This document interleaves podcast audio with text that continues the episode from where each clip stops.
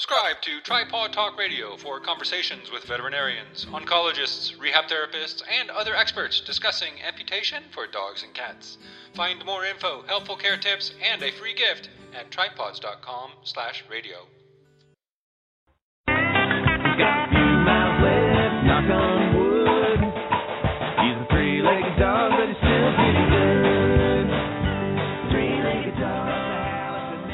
Thank you for tuning in to Tripawd Talk Radio, where we're spreading the word that it's better to hop on three legs than limp on four.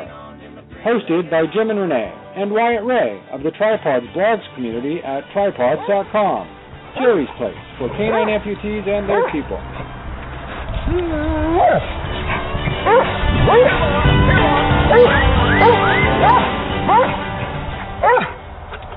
Oh, that's silly, Jerry. Oh, oh, Hello, this is Tripawd Talk Radio. Today is Sunday, February 19th, 2012. We're happy to have a very popular guest back with us today. Stacy Krufchek will be joining us again, this time to discuss, among other things, how to welcome new animals into your pack. Stacy is a spiritual advisor, healer, and animal communicator, and you can find out more about her services at allspirithealing.com. Welcome back to the show, Stacy. Thanks, Jim. It's great to be back. Stacy, it's so good to have you here. Thanks so much for for uh, telling us all you know about this really important subject. We really appreciate your time. Thank you. It's my pleasure. And this is one of the main concerns or issues in in an animal household is adding on different animals as well as the other part is the food. So it's one of my favorite subjects to talk about. Great. Well, well, I think we should just get started because, you know, I I always thought you just bring you bring a new dog home and you you of course you try to you know you introduce it to your existing animals first and and if they get along great you all come home and everyone lives happily ever after. Um but apparently there's more to that than than i ever thought. So i i'd love to hear your take on on what we can do to make this transition easier for for everybody but especially for the animals. Yes, definitely. Um, a little bit about my background is I was at an animal shelter for nine years, being an animal caretaker. So I was able to find homes with the appropriate animals and things like that. And I was also an animal control officer for Milwaukee County for seven years. And Oh, wow. so the other aspect of introducing animals at an, at a shelter on a neutral ground and things like that um, was part of the background with my previous employments as well as what I do now of more of the emotional aspect of the introduction. So there's there's things to do behaviorally and slowly into, integrating an animal and doing it off of um, a neutral ground, like in a park or things like that. You don't really want to introduce an animal in their own yard or in a, in their own house because it is territorial. So you kind of want to do that outside the appropriate way, as well as what Mhm. you want to say to introduce the animal or to prepare the animal before you even introduce them. So a Mhm. lot of my clients already have animals that they've had for three or four living three or four years living together, but still not getting along. And it's about how they're introduced because a lot of times on a whim we come home with a, a or bring a, a horse to the stall or to the to the um a, a boarding facility where they're at, or bringing home Mhm. a new puppy or a new kitten like surprise, and the animal's like, what am I supposed to do with that? So there's a lot of hard feelings and holding grudges and things like that because again, animals do hold grudges and do have the same range of emotions and feelings as we do. So it's really Mhm. important to address that first before you actually physically introduce the animal, even if it's weeks ahead or if there was a litter of pups just being born or kittens. It's just really Mhm. important to say, you know, we're going to get an animal. How do you feel about that? Especially if you just lost an animal, like if an animal just died or made their transition to the other side, the other ma- animal still be still may be grieving and mourning the other animal. And if we Mhm. throw an animal too quick, sometimes that can really put the situation into a tailspin. Does that make sense? Yeah, yeah, it does. Um, I, I'd like to start from the beginning. Let's let's say that if you are at a shelter and, and you meet this wonderful dog, and you think this dog's going to be perfect for my family, you bring your other dog into the shelter to to introduce them. Um, is that is that the right setting, or is that the shelter dog's territory? Well, normally from from where I've worked, I'm not sure you know what everybody does now.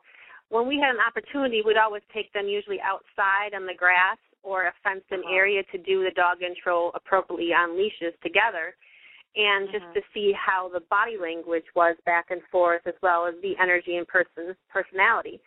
So us humans say this is going to be a great fit for our our animal and the dog's like, ah, no, it's not happening. So what I Mhm. also have have done in the past at the animal shelter is I would introduce different um, dogs size wise, going from a small dog to a medium to a large dog. I'd also introduce a female and a male dog. And even though the owners may have an idea or their heart set on a certain animal, and sometimes the dog picks a different dog to kind of come home with. So you're giving the animal an option. You're not kind of just putting them together like deal with it because in the, you know eventually it's going to add into an explosive or mm-hmm. possibly aggressive situation, or the animal gets depressed and starts retreating and not partaking in the family dynamic. So sometimes in the shelter setting, it's usually a neutral territory, anyways, um, Mhm. which is different than just bringing the animal home or you know meeting the animal in the kennel, which obviously isn't appropriate. But there are Mhm. certain appropriate ways to do that, and even do kind of like a slow baby step kind of thing, and um, and just the the progress of talking about meeting another animal first before you're actually going to the shelter to meet an animal. So you just kind of want to say, okay, tomorrow we're going to go meet a dog, and we're going to see how you like it and see how you guys get along. And then, you know, sometimes they're able to put the animal on hold after the introduction, and then they're able to bring the animal back the following day just to meet again. So sometimes you have to kind of slowly integrate, and sometimes it's boom right off the bat, perfect fit, let's go home. Mhm. Wow. So So so you're you're suggesting talking to your dogs at, at least a few days before. Say you're thinking about it, but but you really need to sit down with them and communicate that this is something that that you'd like to do. And and do you ask their permission? Is is that how it works? A little bit, yes. I would definitely even Mhm. prepare the animal even after um, a transition if another previous animal companion has passed, and then you're just thinking about adding another animal, and you're just kind of feeling out the energy of what the animal does. Sometimes the animal will actually physically get up and walk into the other room, or sometimes they'll look at you and their their tail starts to wag. So again, it is the the physical communication as well as whatever they're sending you telepathically, whether it's through an image or a warm feeling in your gut or wherever you receive your um, intuitive messages. So sometimes you can get the feeling that way. But you definitely want to say before you even find an animal that we're looking for an animal and what that animal's role will be.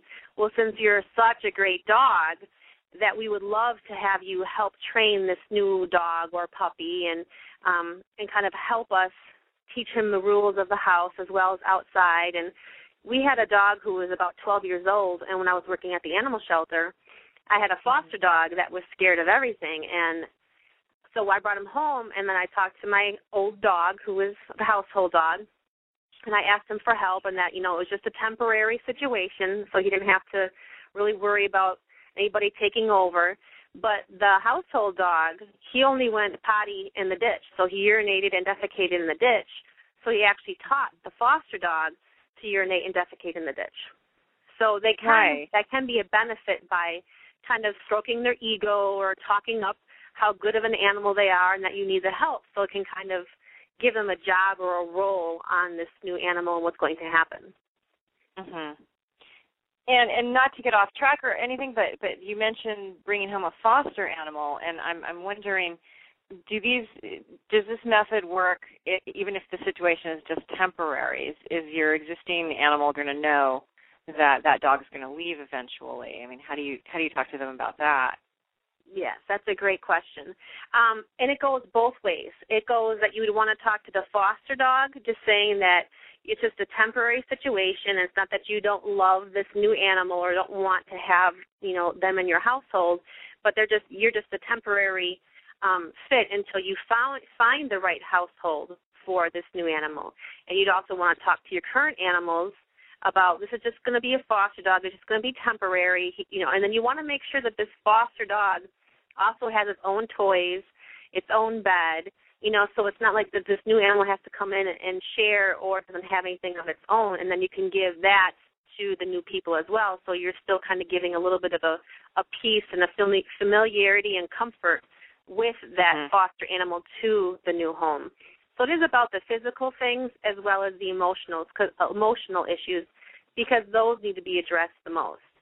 And so Mhm. if you do find a foster home that is um or I should say a, a new adopter that's actually going to adopt the foster dog, then you'd want to share with the foster dog that, you know, it's been great having you and we're so glad you've been such a great dog, but this new family is going to take you and hopefully keep you forever and, you know, and that we'll still hopefully be able to see you. But again, you want to talk to them like they are human, be very descriptive, be very detailed, and again, put yourself in that animal's shoes and what would you want somebody to tell you to make you feel comfortable?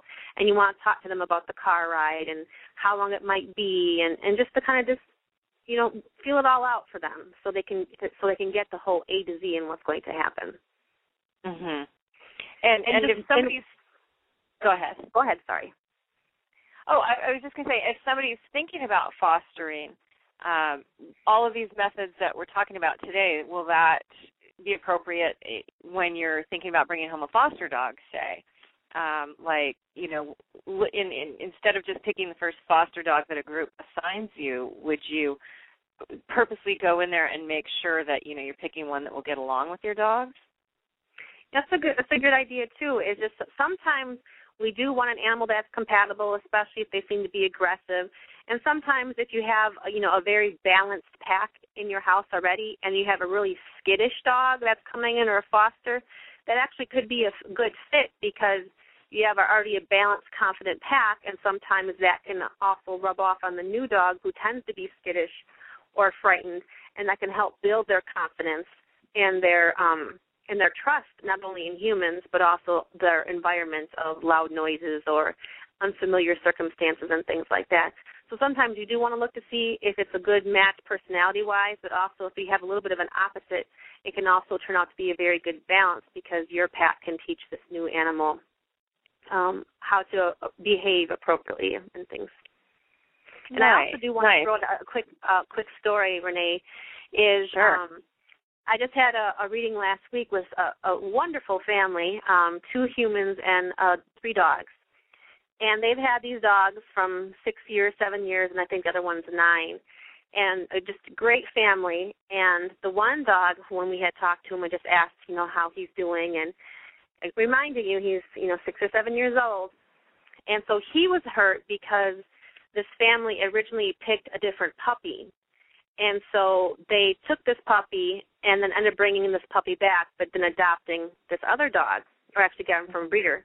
And so he, for six or seven years, was kind of holding that per se grudge, but just more feeling slighted that he got the sloppy seconds. So even though you know Wow. time had passed, six or seven years, this dog still remembered this woman and this other family coming in and picking this other puppy over him, loading him up in the car, driving down the driveway, then driving back, dropping off the other puppy and picking up the other dog, their their dog that they have now, just because the way I asked her why she went back, she said because the way she looked he looked at me when when we left. It just knew that she knew that he had to come home with them, but all this time had passed and the dog still remembered that. So then we just had to talk to him about his role and it wasn't that she tried or that they tried to intentionally hurt him. It was just something that unfolded. But again, sometimes when the things happen to us, we do hold grudges against people or certain circumstances in our life that we're a little hurt Mhm. about, and we just have to apologize. And it sounds silly, like we'd have to apologize to an animal, but it Mhm. makes a world of difference. Even if you have a tendency to tease a dog or a cat or horse or bird, and you talk down to them or, or um, call them nicknames or hurtful names, like this gentleman called this one cat Fat Cat. And so I was talking to the cat, and she says he calls me Fat Cat. And I said, "You call her Fat Cat?" He's like, "Yes, but it's with a P because she was a portly, wide, stocky cat, and she was very hurt." and so again, we don't want anyone calling us fat or dumb or stupid or having some um hurtful nicknames. And animals are the same way. So apologize to the animal. You know, even if it's been four or five years old, four or five years, that an instance happened where they you added another another animal without letting this animal know and how you want them to behave and to get along and to be a little bit more of a harmonious family. It does make a mm-hmm. huge difference just by apologizing. Wow. So is it is it more that that the animals understand the intent of of your language and your emotions than than the actual words and vocabulary, or is it is it a combination of both? How how does that work? I believe it's a combination of both. Some, you know, some animals do understand words better. Some animals understand feelings better, and that's why Mm-hmm. sometimes us as humans we send mixed mixed messages because we're saying one thing, showing them a different image, or actually showing them a different feeling that that's not matching what they say. So it depends on the animal as well as you know how clear you are, but just sending them more of that heartfelt love and emotion and the feeling as well as the words. I, I, I believe either way works. And again, just coming with that pure intent of making amends or making things right or coming from a very apologetic state. They get that. They really do. And there was another woman um, who has a who had two therapy dogs, and one had died. You know, they had to put to sleep because it was 14 and had was you know failing pretty quickly. And so this um, client wanted to get another dog to do therapy because her current dog now doesn't want to do her type of therapy. We had communicated, and he's very sensitive to energy, and he doesn't like doing therapy work at hospice because he can actually feel when people are going to die, and it's very heavy wow. and a lot of emotions. And so he's more of the therapy dog for kids and people like in rehab making amends and so she wanted a therapy dog more for the hospice work. And so she kept checking in and and you know and she met him um brought him to meet three different dogs. And we had a communication session and, and he's still not ready and she still kept pushing it. So the last Hmm. time we had a session just over the phone um the dog was actually in the same room as her. So when she asked me you know i was looking at this other dog and the dog that was currently on the floor got up and left the room because she was going to ask can i get another dog yet and he Oh, wow. basically left the room like, How many times do I have to tell you, lady? I don't want a dog right now. So it was, you know, again, not the right time for him, even though the owner wanted one. And they still Mhm. haven't found the right dog. They had a foster dog that was a temporary thing that didn't work.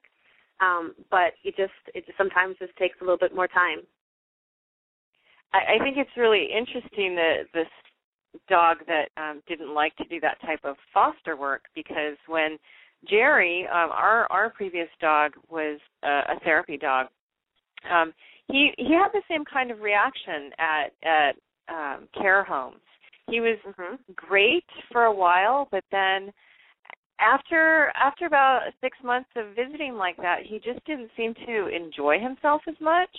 And Mhm. I never in a million years would have guessed that it was the weight of of the emotions of being in a place like that because when we would take him um to do therapy work around like say little kids he was fine. He he had a great time. But around the old folks he just didn't seem to be himself. And i never in a million years would have guessed that that might have been why. Oh yes, and we have to remember too that animals are ten times or a hundred thousand times, whatever, more sensitive than we are. So they can feel energy, they can feel our emotions before we're actually in tune with them.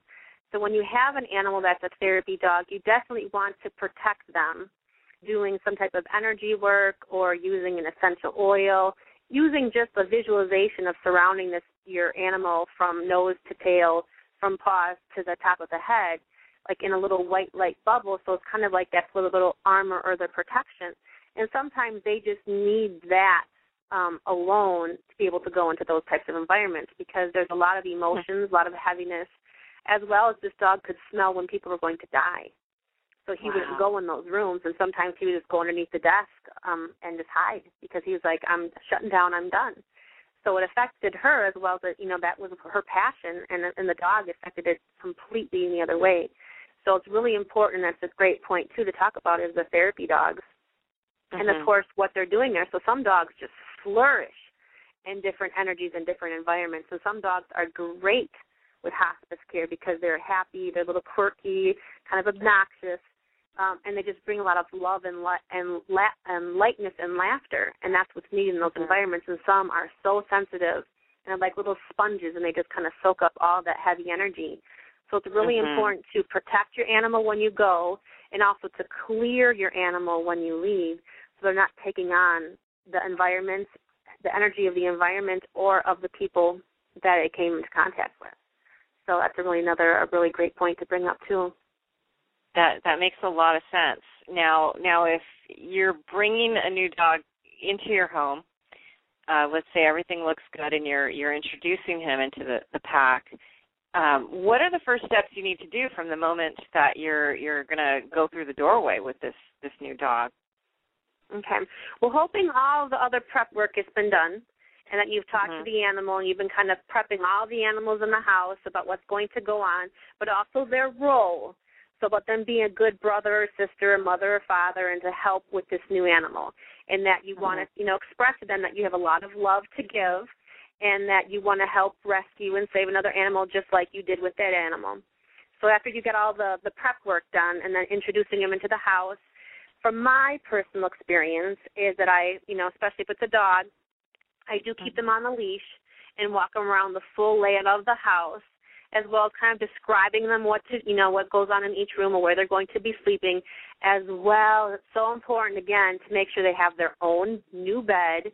You don't really want hand-me-downs, and that's what a lot of us do. Is you know, we had George, who was the best dog ever in his bed, and then it, George's energy and smells are on that bed, and so sometimes our whole perception of George kind of gets thrown onto this new dog.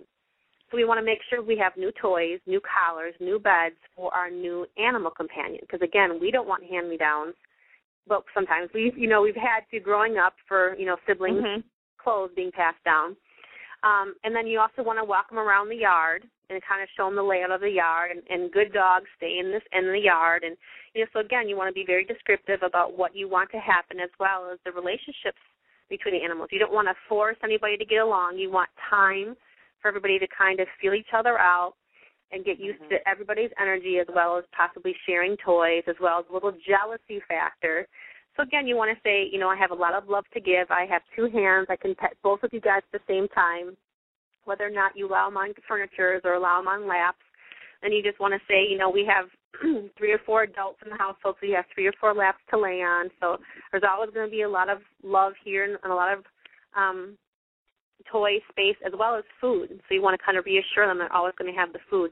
And that's of course going back to the foster animals.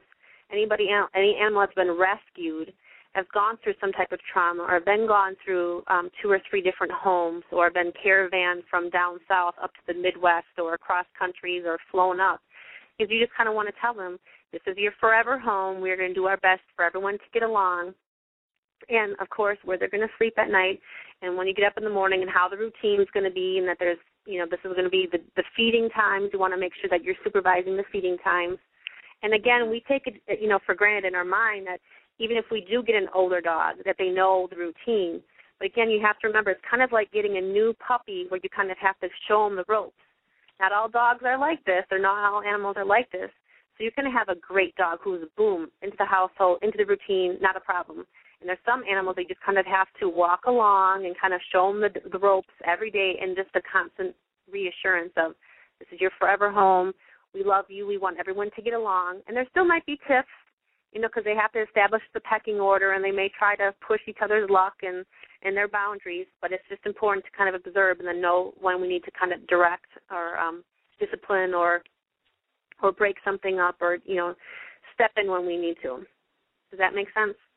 It does. It does. Now, now, what type of body language should you be looking for when you when you bring them the new dog home? Well, of course, it's always the posturing. You know, so whether it's uh, the neck being very firm and how soft or firm the ears are, and always watching the tail. You know, if it's a soft wag, if it's a hard wag. Um, but again, you definitely want to do the intro on neutral grounds, and then eventually, from my experience, again, everybody's you know experience and training and background is different. But to meet them outside of the yard, or if you're coming out of the car, take them for a walk around the block to build off to let all that build up steam and stress and anxiety to wear off and so they can get all that exertion out. And then when you do bring them into the household it's more of a softer gentler energy and you can bring both the dogs in together. So it's Mhm. just more of a a pack mentality before you really even uh, or a bonding i'd say more outside of the house and then to gently bring them both in the house and then you know, just watching your dog and you know being respectful and and just kind of telling you, you know, it's okay, everything's going to happen, you know, it's going to happen in in a very soft and gentle manner. And obviously, you don't want to give the new animal full run of the house while you're gone, and you know, you kind of want to do those little things to find a little bit more balance, as well as giving your current dog a little bit more of a timeout, if it's especially mm-hmm. if it's a younger energy, as well as that respect that is it's still his house, and the other dog has to kind of earn his way through your house. That's what I mm-hmm. thought. That's been my experience. Well, that's great. We actually do have someone in our chat room with an unrelated question that you might be able to help. I thought maybe you could give us some advice. Um, everything you said, would that go for families bringing new babies home? Oh, that's a great question. Yes. You again want to preface and tell them that you're going to have a baby. A lot of animals do know that you know they can see mom or dad pregnant, or if you're going to adopt, but you're going to again tell them you're going to have a new baby, and what their role will be, as well as if they're the mom's in the hospital um, with the baby, then you would want to have somebody to come home with a, a piece of clothing or a blanket from the baby and bring it home before the baby comes home for the animal to smell. So it kind of gets the smell. And the other part is you want to make sure, again from my experience, that when you have a new baby, that you can still hold the new baby and give love and attention to your animal. Because a lot of people mistake when you put the baby down for, for a nap or to go to sleep, then that's the time for the dog or the cat or the animal. And that's where sometimes they they get the confusion and the jealousy because you want to associate um, both the animals with positive reinforce the animal and the baby with positive reinforcement. So the dog or the animal cat may see you holding and loving, giving the baby the attention as well as petting them because sometimes the, the dog will associate the crying and the fussing when you go get the baby and then you forget about the animal at that time. So you want to associate both of the positive reinforcements together as the the dog and the baby. Did that answer your question? I'm I'm not sure if I'm babbling. It, it does. You're not babbling at all. It's all great advice. I really appreciate it. I'm sure there's some families out there that would appreciate it as well. But I'm wondering, with just three minutes left here, you might be able to help one of our members in the chat room. Tina is talking about, uh, let's see, um, um, where will it, where where where we go? Okay, uh, has a puppy um, who was welcomed into the pack at eight weeks, and the dogs in the pack are now six, seven, and eight. And since Samson's amputation, um, the youngest one in the pack is showing aggression towards everyone. He is his name is uh, uh, let's see, Samson is the golden retriever, and and he's now since the amputation of Boomer is just being aggressive towards everyone. And she showed extra attention, things, spending special time, walks alone, sitting in the lap, and separation only makes it worse. Mhm. Well, part of it too is so it's a disruption to the energy of the house already. But you want to have a, a sit down talk. So whether or not this has been discussed prior to the new puppy coming in, but maybe this new dog, I'm not sure the name, or not the new dog, but the dog that's showing the aggression needs to have a job or a role now that this new dog came in. So it was already a established house, and they have this new animal coming in. So now it's like, what the heck am I supposed to do? So it's more anxiety related, as well as just a little bit of fear and possibly uh, an abandonment issue as well. And so nobody well, they're like actually. changed. I'm sorry to interrupt, but um, the dog's been in the pack for years. Um, mm-hmm. But as it turns out now, we have about a minute left here. So um, the dog's the youngest of the pack, and they've been the pack forever. But since the amputation, uh, the youngest one is is getting more aggressive. So that that would be an, uh, a change in the energy because of the amputation, and the other dog might be having a dominance issue or um, that's why people would turn to you at allspirithealing.com to get more answers on questions like that. We're going to thank you very much um, for your time once again, and listeners should be sure to check out the Tripawds Downloads blog for podcasts of this and previous episodes, or join us in the Tripawds forums and live chat room to continue this discussion at tripawds.com. Do you have any final words for our friends out there?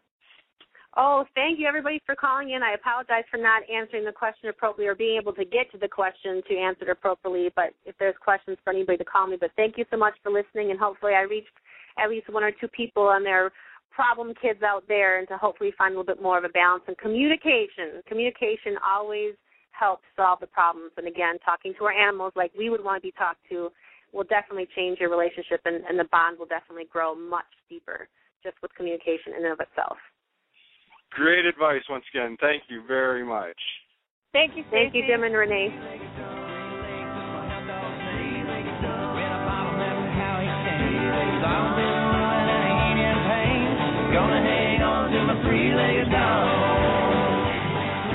Until next time on Tripawd Talk Radio, learn more about canine amputation recovery and find the best gear for three-legged dogs at tripawds.com.